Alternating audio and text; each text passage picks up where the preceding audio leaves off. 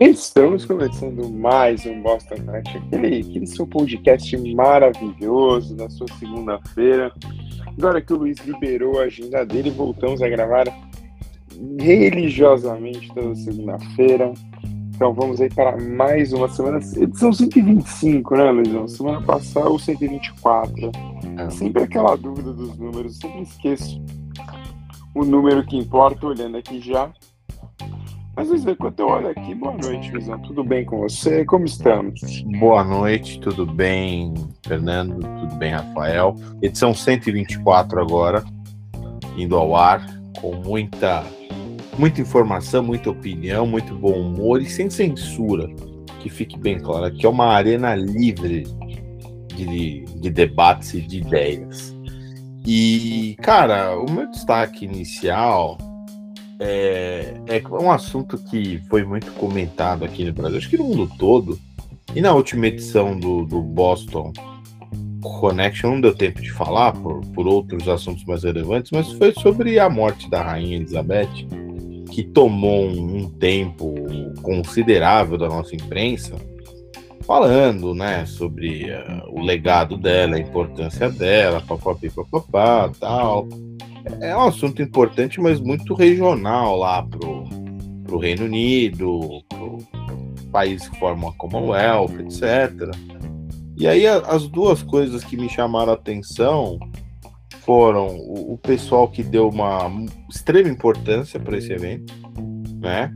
Que foi a morte da rainha, tal, mas Parece que não acontecia absolutamente nada no mundo além das cerimônias é, fúnebres da Rainha Elizabeth.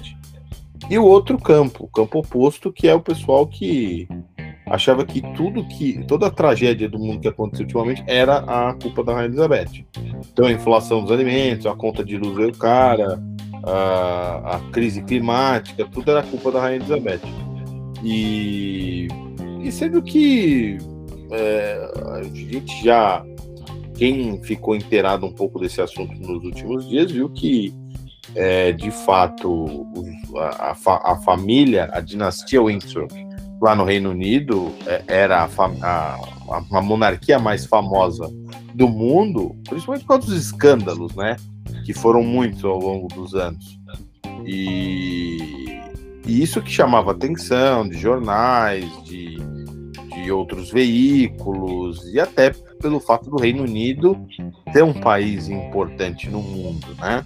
É, economicamente, culturalmente, etc. Mas me chamou a atenção essa, esse, é, é, essa briga, né, de pessoal querendo falar muito sobre a Rainha Elizabeth e por outro lado outros falando que ah, pá, Rainha Elizabeth, aquela uma discussão que para mim ficou totalmente insana nesses dias, agora duas semanas das eleições, que para mim o quadro está ficando muito, muito mais nítido agora, que a gente já vinha falado também em outras edições aqui do, do nosso podcast, que a eleição ia começar a ficar com uma cara muito mais visível aí há 20 dias, 15 dias do pleito, que é o que está se. É, é, o, que, o que está se, está se é, revelando para a gente nos últimos, nos últimos dados aí.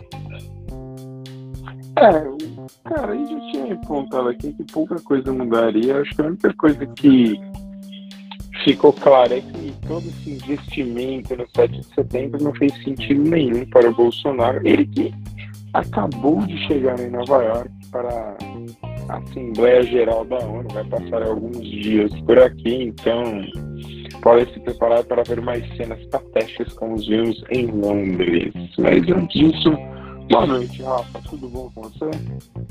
Boa noite, Luiz. Boa noite, Freire. Muito bom falar aqui de uma república. Então, escrevi o boa noite aos cidadãos brasileiros não súditos. Então, achei um. O que me chamou a atenção nessa, nessa cobertura da empresa da Rainha é a afetação de alguns jornalistas. Né?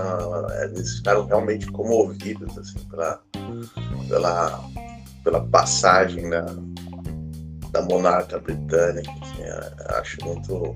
Em contrapartida, a gente teve alguns excessos. Né? A gente até brincou no nosso grupo privado do WhatsApp, que em contraste à, à subserviência da, da cobertura brasileira, parte da imprensa argentina foi completamente sem noção em relação a mostrar.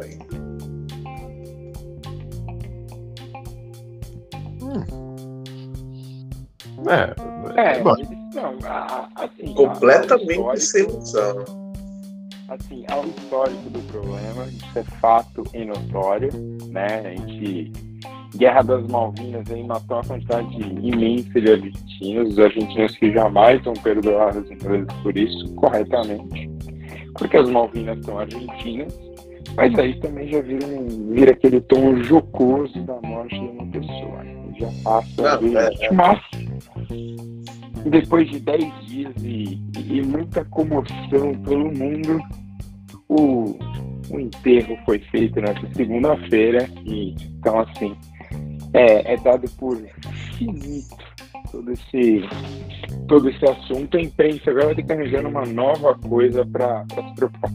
Mas o ano que vem tem a coroação oficial do Charles. Então, aí então, já cheguei aqui nessa, nessa seara. É, será que ele vai mesmo se coroar? Lógico, claro. Será que ele não vai passar pro filho? Imagina. Tá velho já. Não, o que ele pode fazer é ele renunciar no meio do, do meio do, do governo dele, né, no meio do mandato dele. É, mas ele vai impeachment, ter partiu impeachment. É.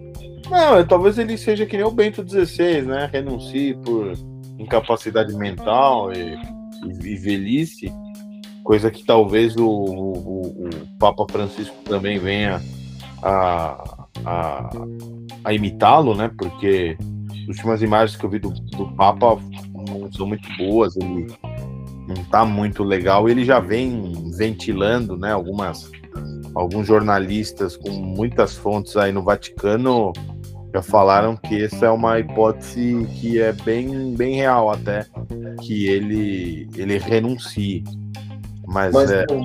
Pode falar, desculpa, Luiz. Pode não, não, mas era isso. Era, eu acho que o Charles, eu acho que ele vai ser coroado mesmo, oficialmente, com toda aquela pompa e tal. E, sei lá, ficar um. Ele tá com 73, né?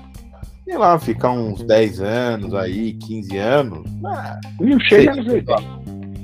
Não, com esse. Ah, meu amigo, rei da Inglaterra vive bastante. Estresse zero. Tem boleto. É... Pelo. Só, só te lembrando aí que o. Antes eu ia falar que o, o pai da, da Elizabeth, não, o, o rei George, ele Sim. viveu aí 57 anos. No, ah, então, era outra é... época, né? Era outra. Ah, época. A mãe foi tal 100. Não, então, mas o Rei George era outro, era outro, era outro planeta. É, era outra só, um, só um tom pra falar aí que cara, assim, tá na hora da gente parar de eleger pessoas muito velhas pra fazer coisas, né? O Papa Francisco vai fazer 86 anos esse ano.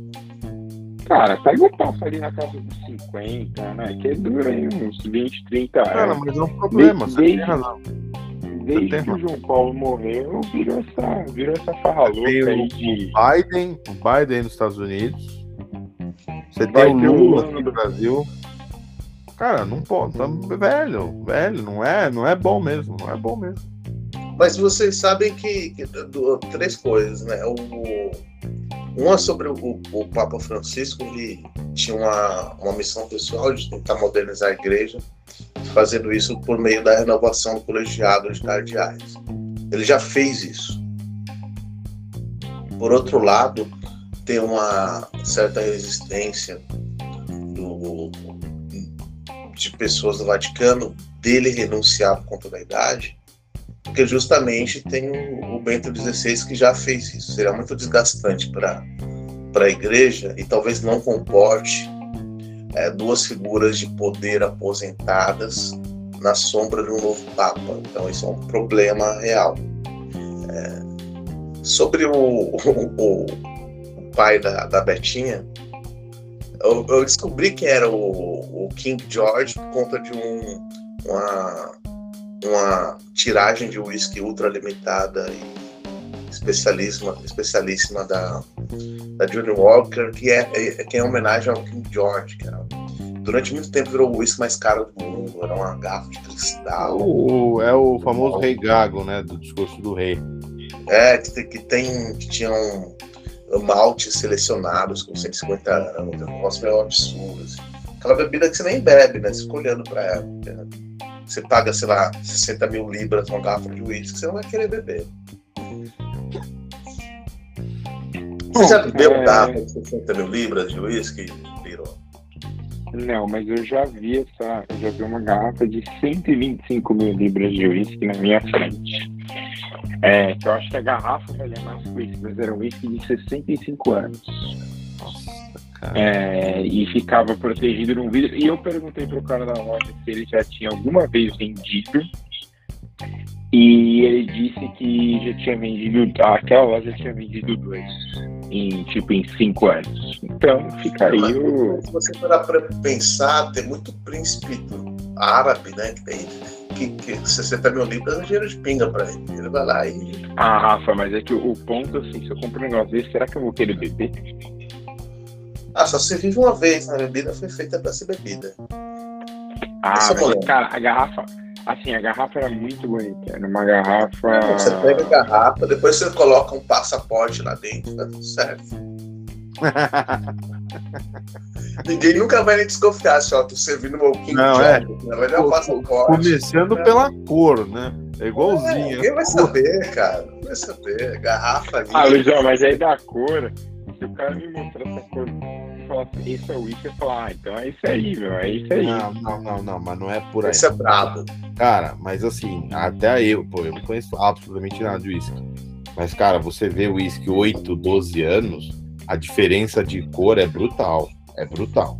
Não, de total acordo, sem diferença, mas assim, não, não só falar pro cara, quantas vezes você viu um whisky de 65 anos na sua frente? Nenhuma. Então, se eu chegar você falar, Luizão, ele é mais claro do que todos, hum. porque ele é, decantado, ele é feito. Ah, não. Cara, você vem, Falta a diferença. Compra, é isso. Ah, sem dúvida. Não, é. nesse sentido, sim, sem dúvida. A piada é por conta da falta de referência. Mas ah, o Ivo, por, por exemplo, é, é uma bebida muito democrática, porque você tem uma variação. Você pode comprar bons whiskies baratos e pode gastar um bom dinheiro e comprar whiskies ruins. Então, não é uma coisa não é uma soma de um mais um a dois. Às é. vezes o mais caro não é necessariamente melhor. Exato, exato. Mas bom, já falamos de whisky, já falamos aí da, da rainha que se foi. Cara, assim, no fim do dia é um momento histórico, né? Porque estamos vendo uma, uma. Estamos vivendo uma cerimônia que, cara, era basicamente uma cerimônia da Idade Média, né? Sim, você mas você sabe que todo dia exatamente. uma rainha se, se ir embora. É exatamente o mesmo comentário que eu escutei da minha esposa hoje de manhã, cara. É uma cerimônia da Idade Média. É, e era basicamente isso, né? Cavalo, coisa toda, emoção. Será que é uma, então, um lugar cena... ainda, né? É, é uma questão. Porque para a identidade inglesa faz sentido, mas acredito que para outros países do Reino Unido e, e, e da comunidade em que a, o, monarca britânico é chefe de Estado, talvez não faça mais sentido, né? Ter uma, uma chefe de Estado ser uma monarca britânica. pega países como a Austrália, por exemplo. Sério que não faz sentido. Não faz o menor sentido para mim. Assim, já ah, entendo o mundo inglês, mas não faz nenhuma. É, no sentido também, se sua experiência é diferente, mas. E até porque eu acredito que é um poder meio esvaziado já, né? Porque ah, o, o monarca inglês é chefe de Estado do Canadá. Você, realmente vocês acham que, que o monarca inglês apita no, nas decisões de, de, de defesa do Canadá? Não na, ah, eu acho que eu acho na verdade que o, o pessoal que comentou muito desse assunto é, se, se, preocupou muito com o que os outros países pensam do, da monarquia e dessa coisa da cerimônia e tal. Olha, isso é uma coisa muito muito forte entre eles. A monarquia já passou por momentos muito turbulentos na Inglaterra. É, isso foi uma. Talvez, acho que foi o maior feito da Rainha Elizabeth foi ela ter levantado a, esse sistema monárquico no Reino Unido. Ela conseguiu se atualizar com os tempos. É, até a questão, eu estava comentando das, das redes digitais, Twitter, Instagram, é, conseguiu ter uma. Ah, e, e, outra coisa, é, conseguiu conversar com os públicos, aparecer para os públicos. Quem não se lembra da aparição dela na cerimônia das Olimpíadas de Londres, é, com o 007, é, ela tomando chá com aquele desenho animado, aquele urso bem famoso inglês também, os concertos que bandas é, fantásticas fizeram, acho que pro jubileu de ouro dela, que foi um show fantástico, até tem DVD aqui em casa. Então, é, acho que ela, tirando os anacronismos, as coisas fora de moda, é, é que pro inglês ou pro escocês, alguns escoceses, claro, né, algumas parcelas do Reino Unido e da Commonwealth, é, a Rainha Elizabeth é que simbolizava uma coisa um pouco mais estruturada. Agora com o Charles, não sei como vai ser, né? A gente ia ver a Austrália querendo sair, é, a Irlanda do Norte também, situação um pouco mais complicada, a própria Escócia tentando fazer um novo referendo pela sua independência. Então é são várias questões que a gente vão, vão se desenvolvendo nos próximos anos. Você... É cultural, né? É, é, exatamente isso que eu ia falar. Você percebe que são aspectos muito culturais, talvez por isso seja tão arraigado a cidade inglesa. Sim. Na Inglaterra, ser filho de um lord é uma grande coisa. Sim. No Canadá, não. Sim. Na Austrália, sim. não. Então, a própria maneira como a sociedade inglesa está estruturada Sim. ela favorece a, a manutenção da, da, da, monarquia. Sim. Mas mesmo para outros países do Reino Unido, talvez não faça mais sentido. E é. esse debate vai ficar cada vez mais forte, porque o, o, o, o, o rei Charles agora ele não tem o, o mesmo carisma. E, e, e, também não parece ser muito, como posso dizer, é, muito adaptável nesse sentido. De... É, não é tão discreto que nem Elizabeth. É, não é. Eu acredito também que não tenha é, tanta habilidade de, de, diplomacia, de se relacionar. Então, esse é um problema. Então, a gente tem visto, teve uma turnê recente do do não do príncipe Harry, mas do, do príncipe William, para os países do Caribe, que ele teve que conviver com uma série de manifestações anti-monarquia. Monarquia, sim. Então tem um tem esse, esse debate vai ganhar cada vez mais força sim. com a morte de Elizabeth. Talvez esse Império Britânico, essa comunidade seja um pouco redesenhada. Sem dúvida. Do ponto de vista prático, não vai mudar muita coisa, porque é o que eu falei, eu, eu vi que a rainha da Inglaterra ou o rei da Inglaterra dê pitaco na política de defesa do, de países como o Canadá, por exemplo. Mas, do ponto de vista cultural, a gente está vendo talvez um, um momento de enfraquecimento desse, desse legado cultural da monarquia no é. mundo, né? porque isso reverbera em, em outras monarquias. Então. É, e, e acho que a monarquia no Reino Unido deve ficar de pé até quando for uma, uma força econômica para o próprio PIB inglês, que é o que é de fato hoje, né? A monarquia atrai muitos turistas, é, rende uma boa grana para o Reino Unido. Tem o então, selo dos produtos reais que você já, já tinha explicitado aqui anteriormente. Né? Também. E assim, e o custo da monarquia para os ingleses é, é uma. A gente, pelo último cálculo que eu vi, é uma libra por mês. Vai, vamos, vamos arredondar para sete reais. É barato. Não é, não é uma coisa absurda, vai. Não é uma coisa absurda. Cada inglês pagando sete reais por mês.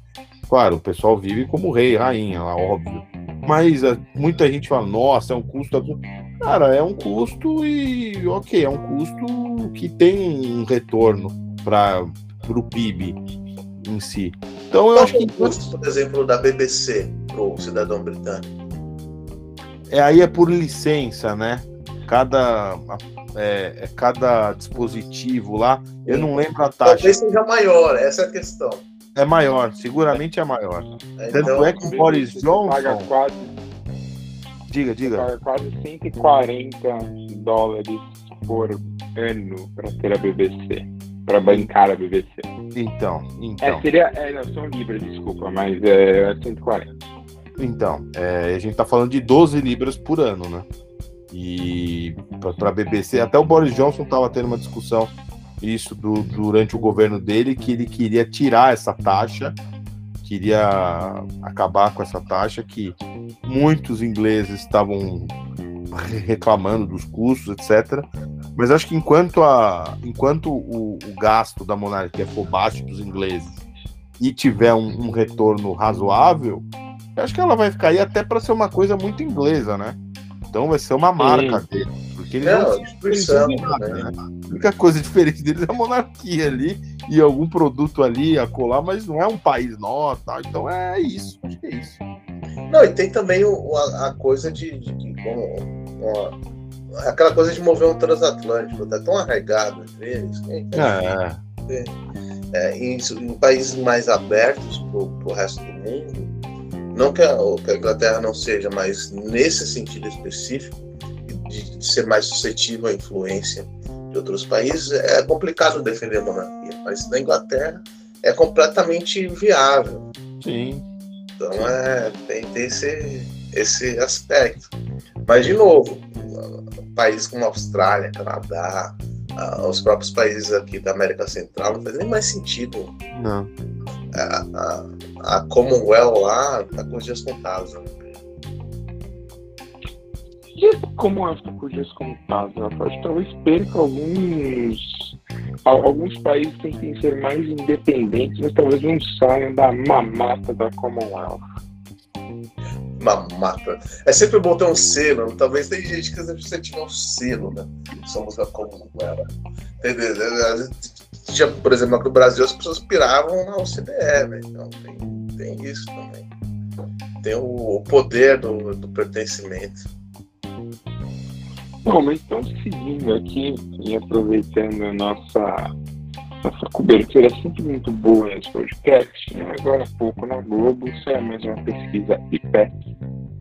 É, já, já que a gente está falando do Pico da Rainha e já ele estava em Londres, acabou de chegar aqui em Nova York, é, o IPEC mostra que Lula subiu um ponto, 47%, Bolsonaro manteve 31%, Ciro Tebet abaixo de 10%, eu não sei o que eles estão fazendo na eleição. Margem de erro é de 2%. E, cara, não sei você, Luizão, não sei o Rafa. O Rafa foi pegar alguma coisa e já volta. É, só um parênteses, já teve confusão entre apoiadores do Jair e, e lulistas, enquanto bolsonaristas gritavam ão, ão, Lula na prisão, lulistas respondiam ão, ão, tchutchuca do centrão. É uma maravilha. É, mas, então, assim, acho que, cara, não teve o efeito 7 de setembro que o Jair esperava, né, depois das pesquisas. Né? Nenhuma pesquisa, pesquisa real, falando, realmente mostrou assim um grande crescimento do Bolsonaro ou algo do tipo, né? Não, e eu acho que o mais preocupante para o comando de campanha do, do Bolsonaro, eu acho que ele nem estava contando muito com o 7 de setembro, mas sim com o Auxílio Brasil, né? Ele ele estava fazendo aposta alta no Auxílio Brasil, que votos pudessem ser revertidos para sua para sua campanha. E o que a gente viu foi muita gente que recebeu o Auxílio Brasil se identificando como eleitor do Lula, o que faz o que é uma completa lógica, né? Porque a política de transferência de renda, como foi o Auxílio Brasil, foi totalmente desenhada durante a gestão do ex-presidente Lula, né? E que o Bolsonaro quis mudar a Bolsa Família para o Auxílio Brasil, uma coisa, a meu ver, totalmente idiota, só para falar que ele fez uma coisa, de, uma coisa diferente. É, e eu acho que o grande, a grande preocupação e a grande frustração dos bolsonaristas foi essa falta de. É, essa mudança no quadro eleitoral, principalmente depois que o Auxílio Brasil começou a cair na conta de milhões de brasileiros pobres, né? Eles achavam que o, o, o atual comandante da nossa nação é, pudesse, dar um, pudesse dar um salto em levantamentos como o IPEC e o próprio, o próprio Datafolha. E a gente não vê isso. O que, o que também não me. É, isso é uma opinião pessoal, tá? Não é uma coisa nada científica tal. Eu acredito é, que a diferença no, no, nas urnas mesmo, no dia 2 de outubro, né? Eu acho que não deve ser mais que 10, acho que deve ser uns 10 pontos para o Lula. Aí não sei se vai ser resolvida num turno só. Essa é mas eu acho que para mim não deve ficar muito mais. Eu não acredito, por exemplo, o Lula tenha 15 pontos de frente. Não acredito. É, sinceramente, acho que deve ficar naquilo que a gente já vem falando algumas semanas aqui no, aqui no podcast. Deve ficar uma margem de entre 10 e 12 pontos. Até 8 vai, se você colocar uma margem de erro, 2 para mais e 2 para menos aí. Mas acho que deve ficar uns 10 pontos.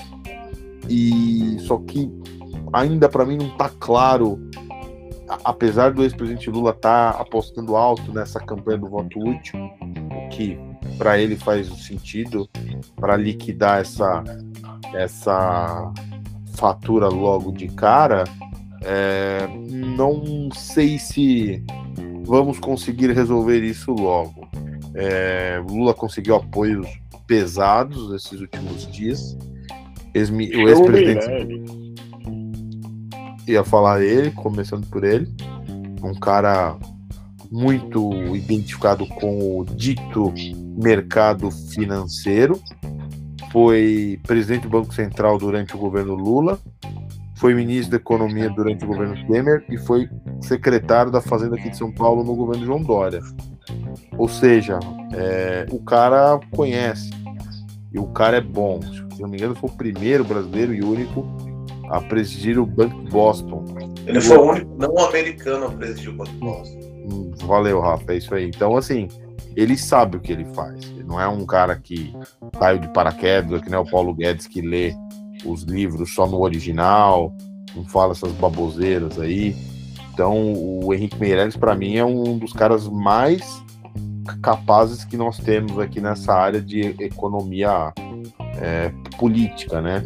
Então, é um peso de respeito, é um cara que conhece muito, e você vê, ele praticamente passou por todos os governos importantes dos últimos anos.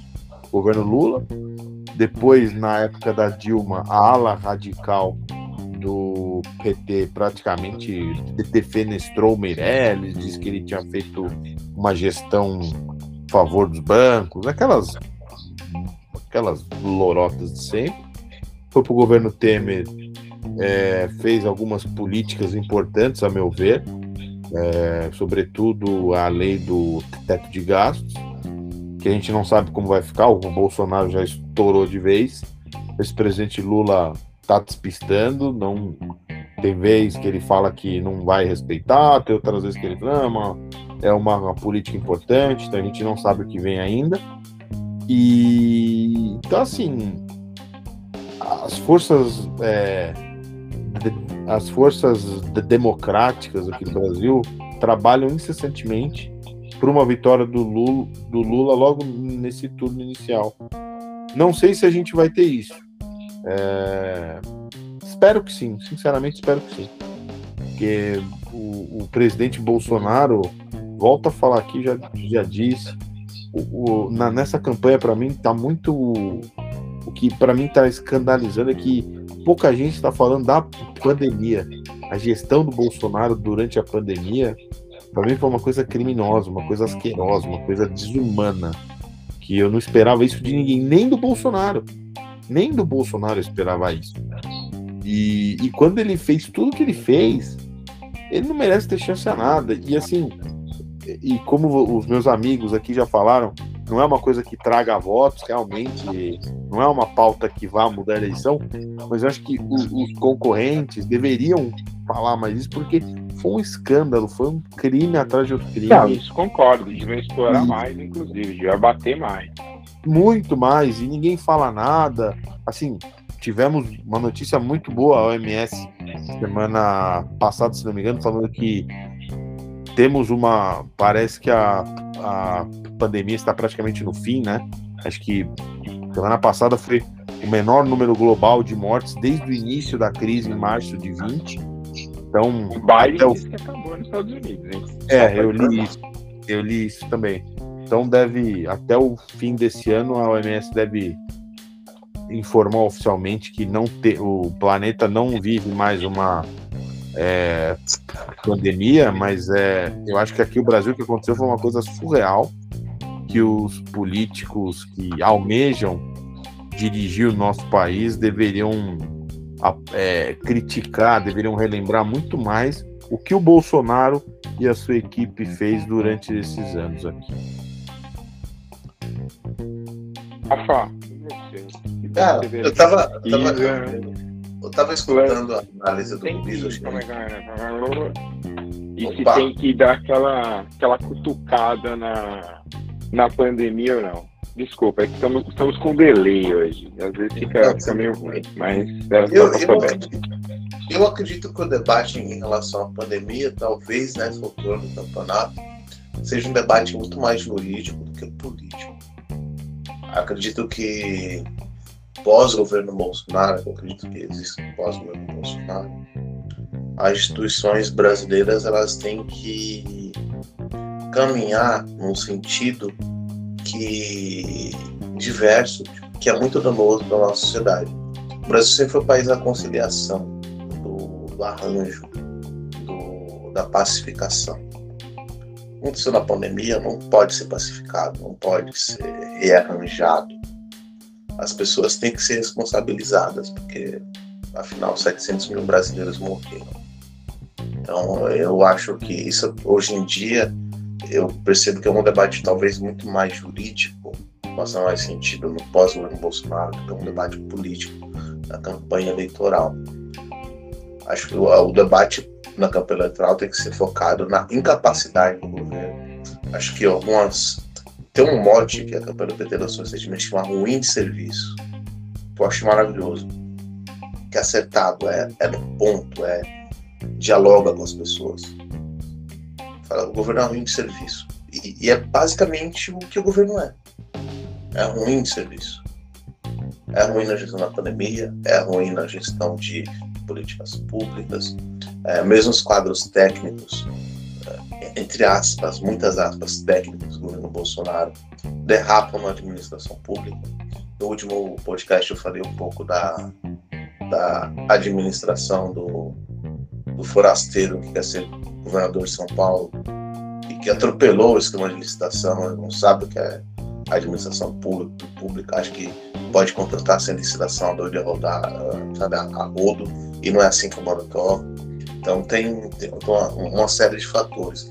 Eu estava escutando a, a, análise do Luiz, eu achei ela muito boa, mas é muito engraçado como é, pessoas diferentes chegam a conclusões diferentes a partir dos mesmos pontos.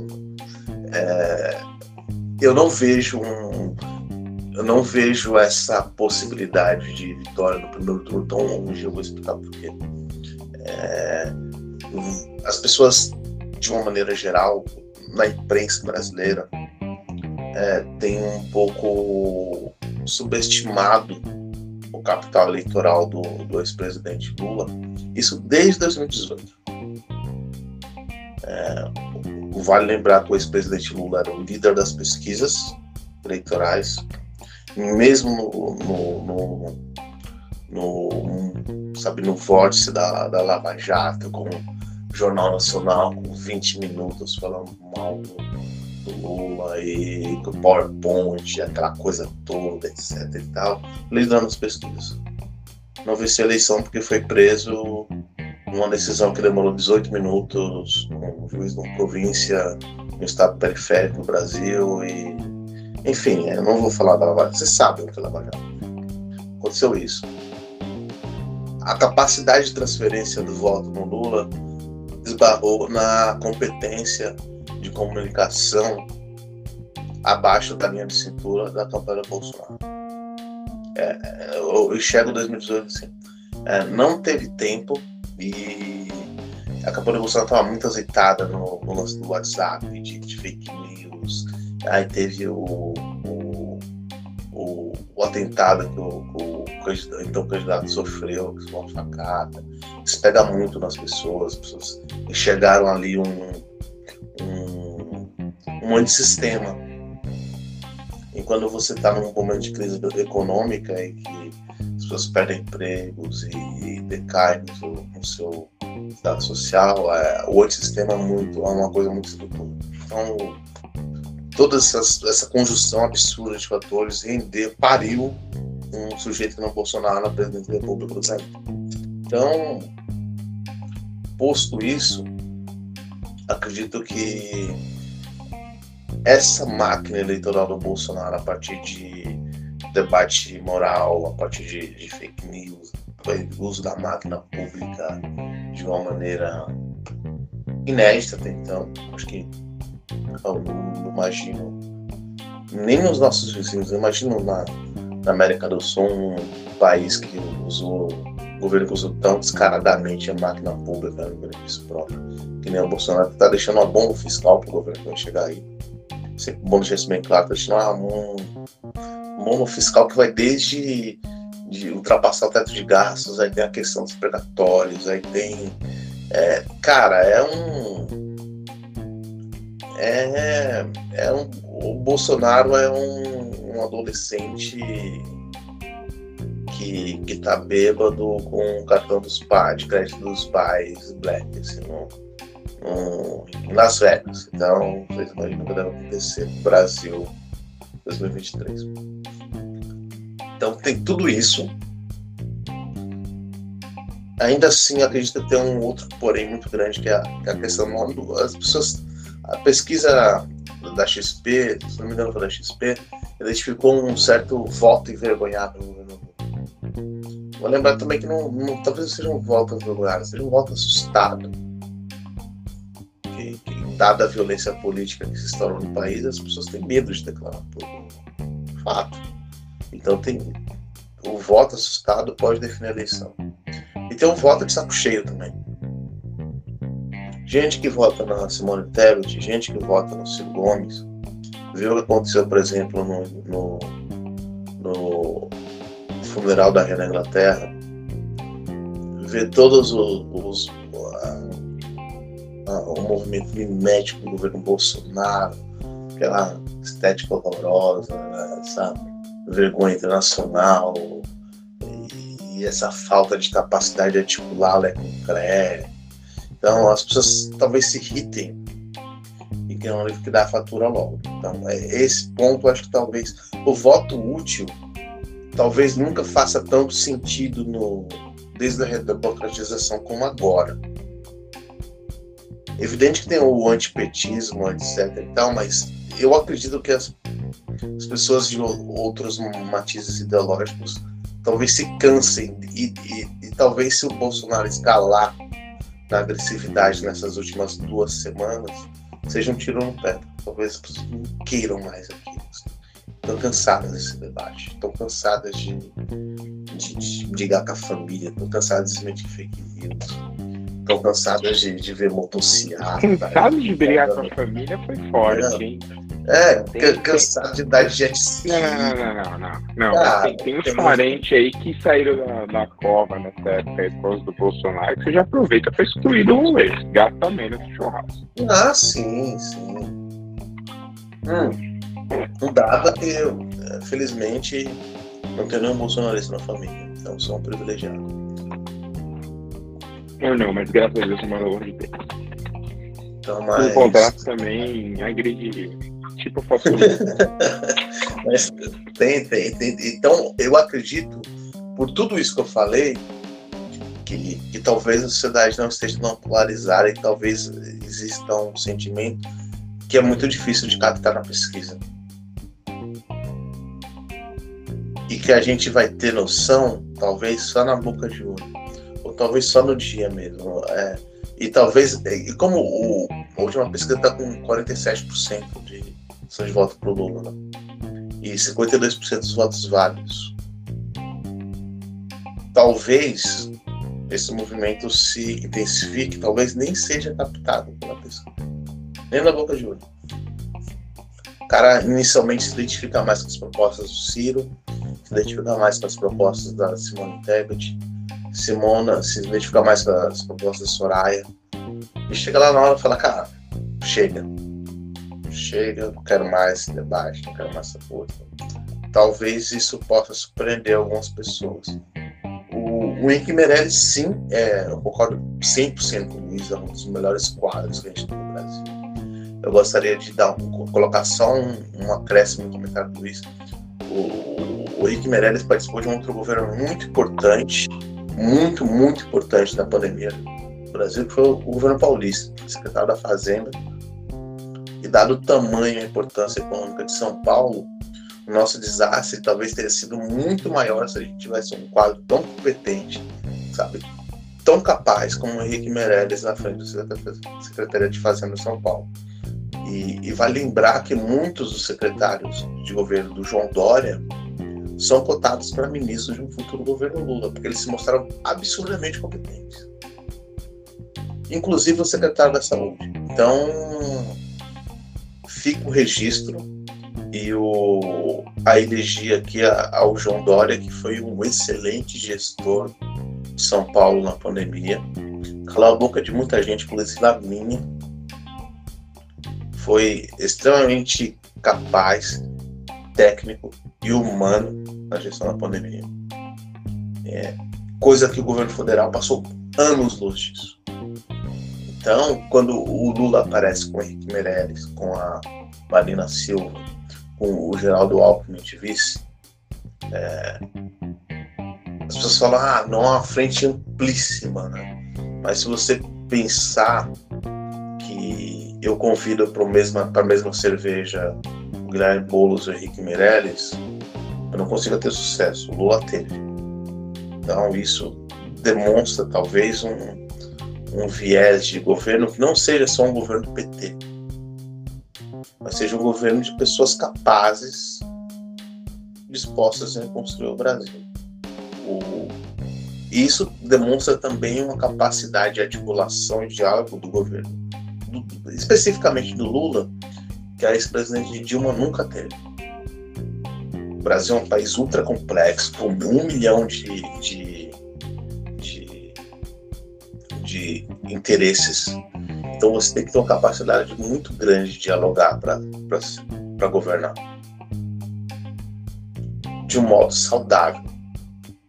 Você pode governar através de orçamento secreto, de isso mas para você atrair os melhores quadros, você tem que ter uma capacidade de dialogar muito grande. E nenhum candidato atualmente, talvez só a Simone Tebet chegue perto do Lula nessa capacidade de diálogo ninguém tem. O Bolsonaro não, não sabe articular. O Ciro Gomes é um, uma espoleta que vende sonho, é um. Cara, o Ciro Gomes é um vendedor de shake para emagrecer, sabe? Ele fala, ah, vou fazer, não vou fazer. Não, não, dá certo, cara. Não vai dar certo. Ah, se, não, se o Congresso não quiser, vou fazer um plebiscito. Não, não, não vai rolar. Então, eu acho que, do ponto de vista de que ele falar é concreto, tem dois candidatos bem viáveis. Um, eleitoralmente, porque tem voto, que é o Lula, e outra que não tem voto, mas que tem boas ideias e boa capacidade de articulação, que é a Simone Tebet. O resto é geleia geral. Queria. Manda bala aí. Eu queria pegar só um ponto rapidinho que o Rafa falou sobre o Dória é uma coisa que chamou muita atenção, eu até comentei com a minha esposa hoje, é que na campanha aqui para São Paulo, o candidato do Dória, que é o Rodrigo, Rodrigo Garcia, eu pensei que ele ia ser fuzilado por serviço do Dória, né? Por participar da gestão Dória durante a pandemia. Isso pouco está acontecendo. Está sendo é, atacado por outros motivos e, e, a gestão que foi tão criticada por esse pessoal, a gestão desastrosa, ninguém está falando porque isso que o Rafa falou.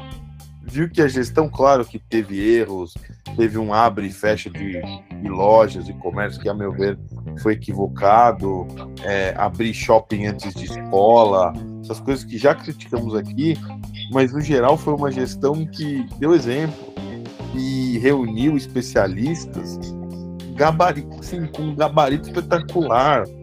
E então os próprios opositores, é o que eu falei, o assunto pandemia não rende voto.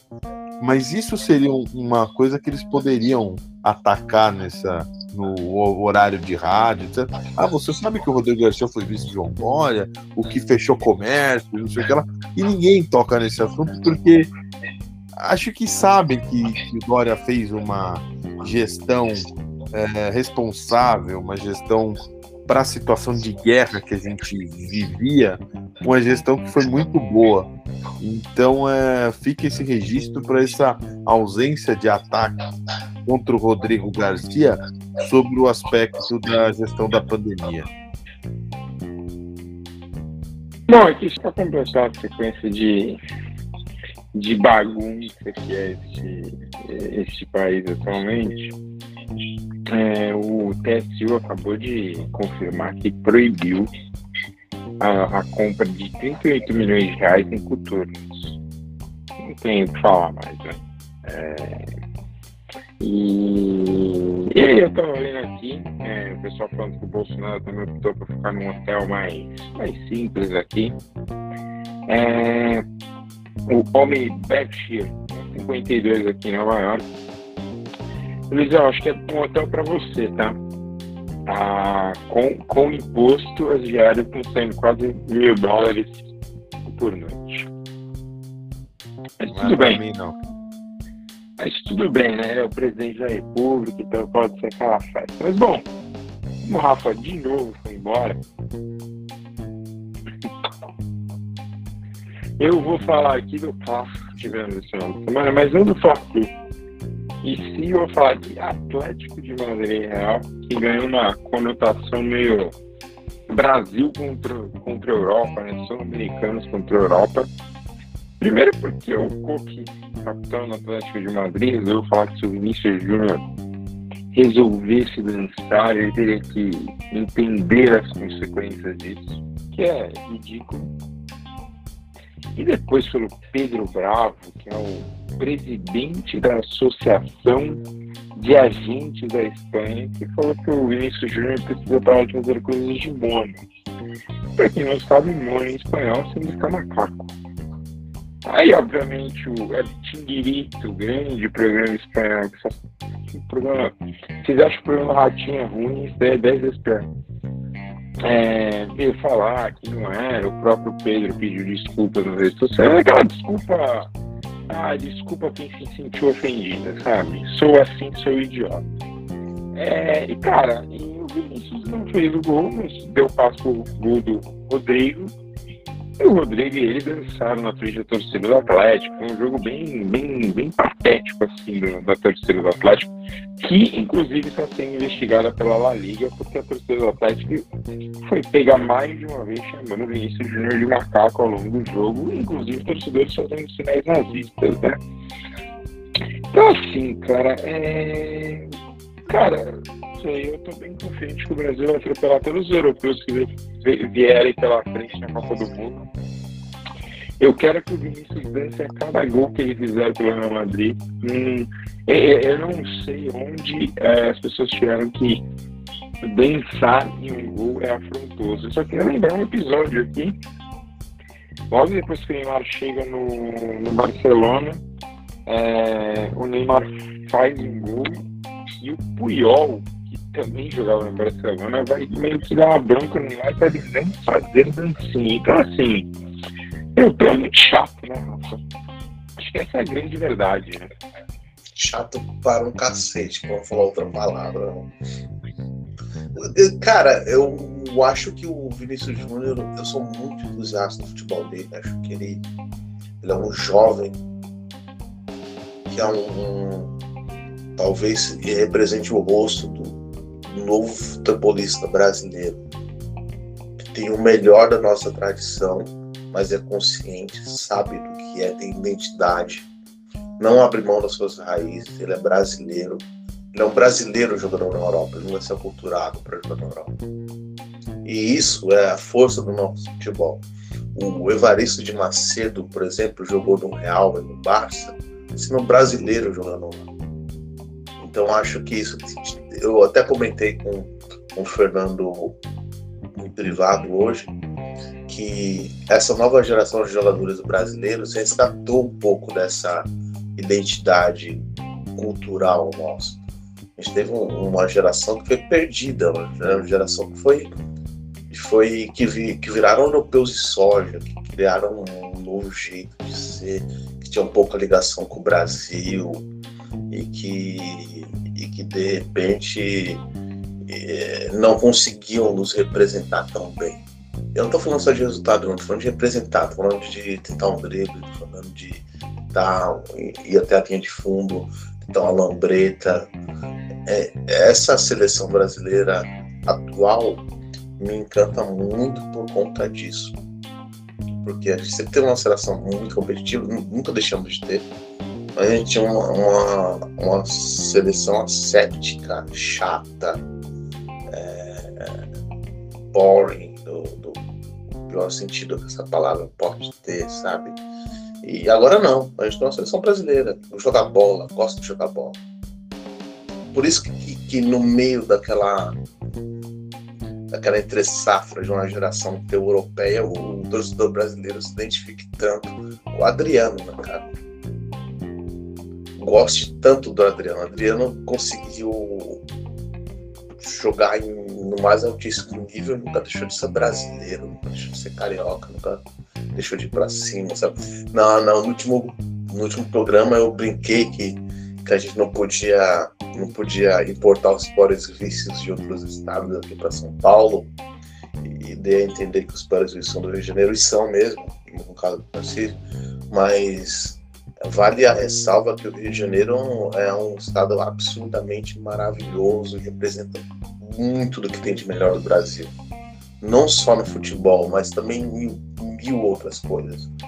Seja na, no jeito de ser, seja na da capacidade de levar a vida com uma certa que talvez falte para São Paulo, seja na música. Então, fica o meu desagravo aqui, a minha própria a, a minha própria declaração inflamada pelo pela paixão bandeirante frente a um forasteiro que vem trazer o, o pior para cá. A gente tem que portar o melhor do Rio de Janeiro, não o pior. Tem que portar a batida Lembra, o, o, Rafa fez um.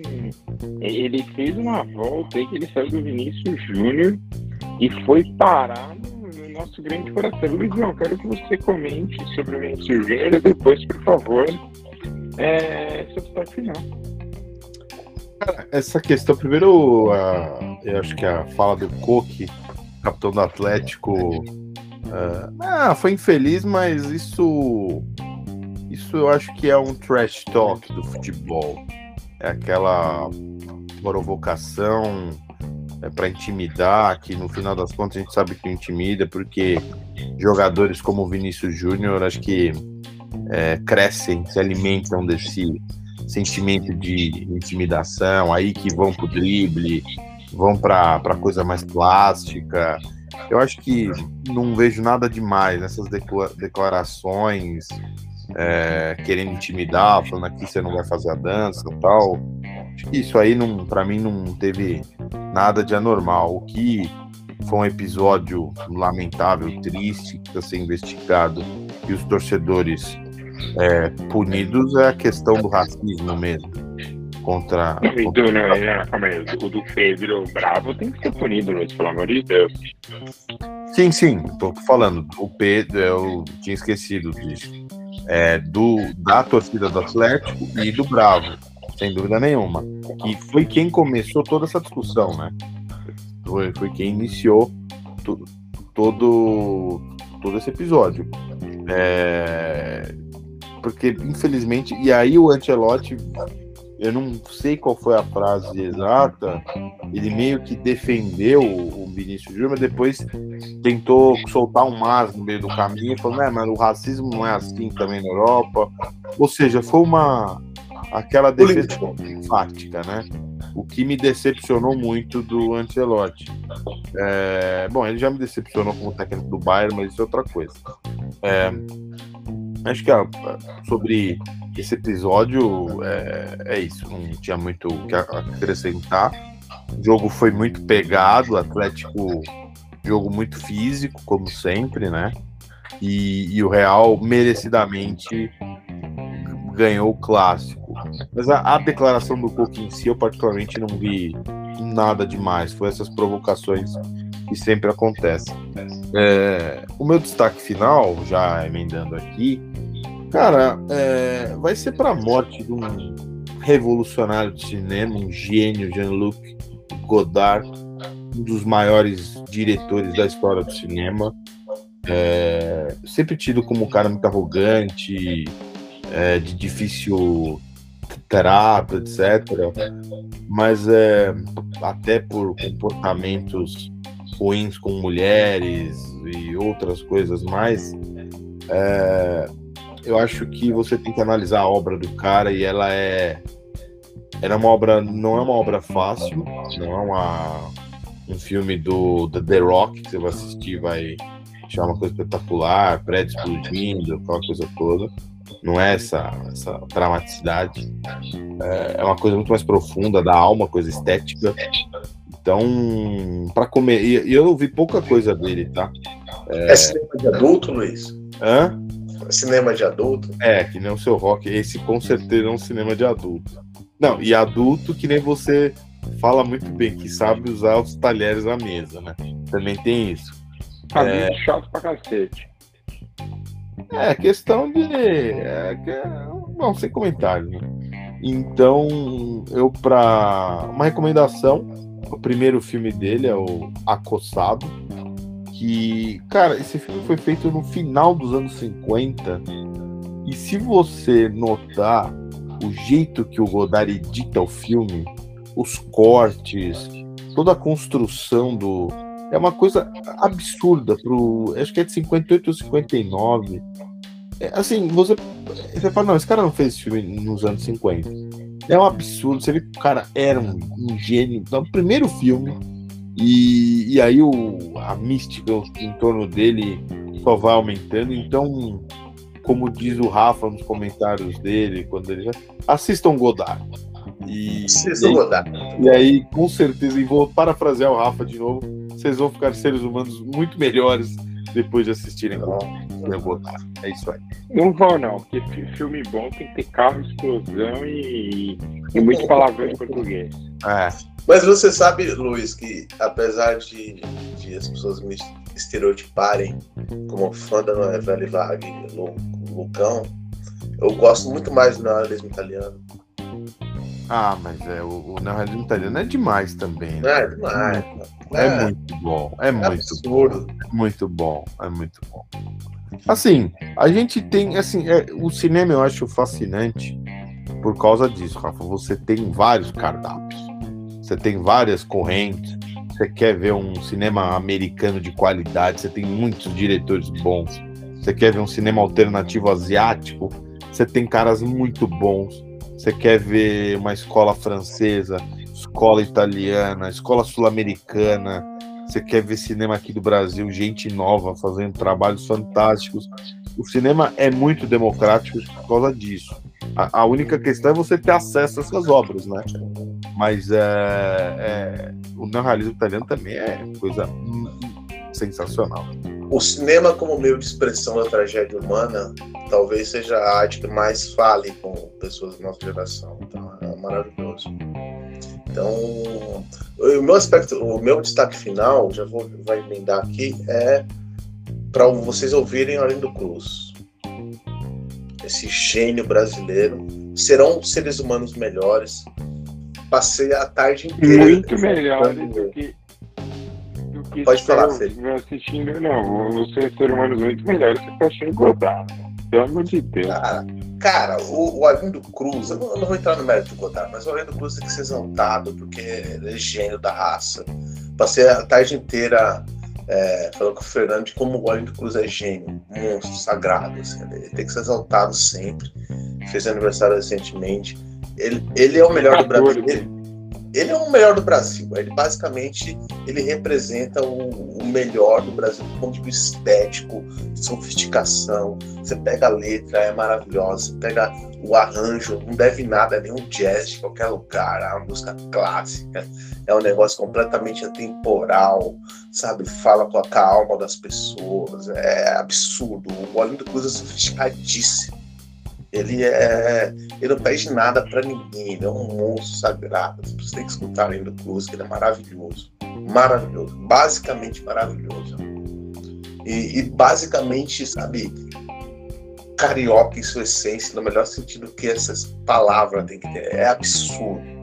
O Arlindo Cruz é um orgulho nacional. Eu acho o Arlindo Cruz um, um colosso Basicamente é isso. Escutem além do Cruz, sabe? É, é samba para adulto.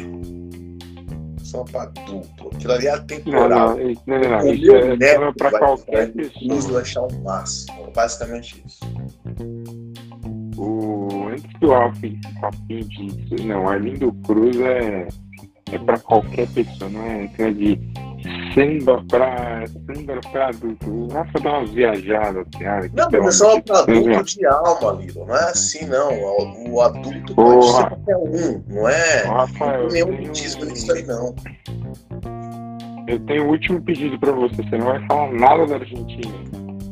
Nada, nada. A partir de agora, essa, essa pessoa física, até o, até o Hexa chegar, você não vai exaltar o Brasil. Então fechou. Agora, então é isso. Acabou o Chile, acabou tudo. Agora é só o Brasil até lá que você chegar.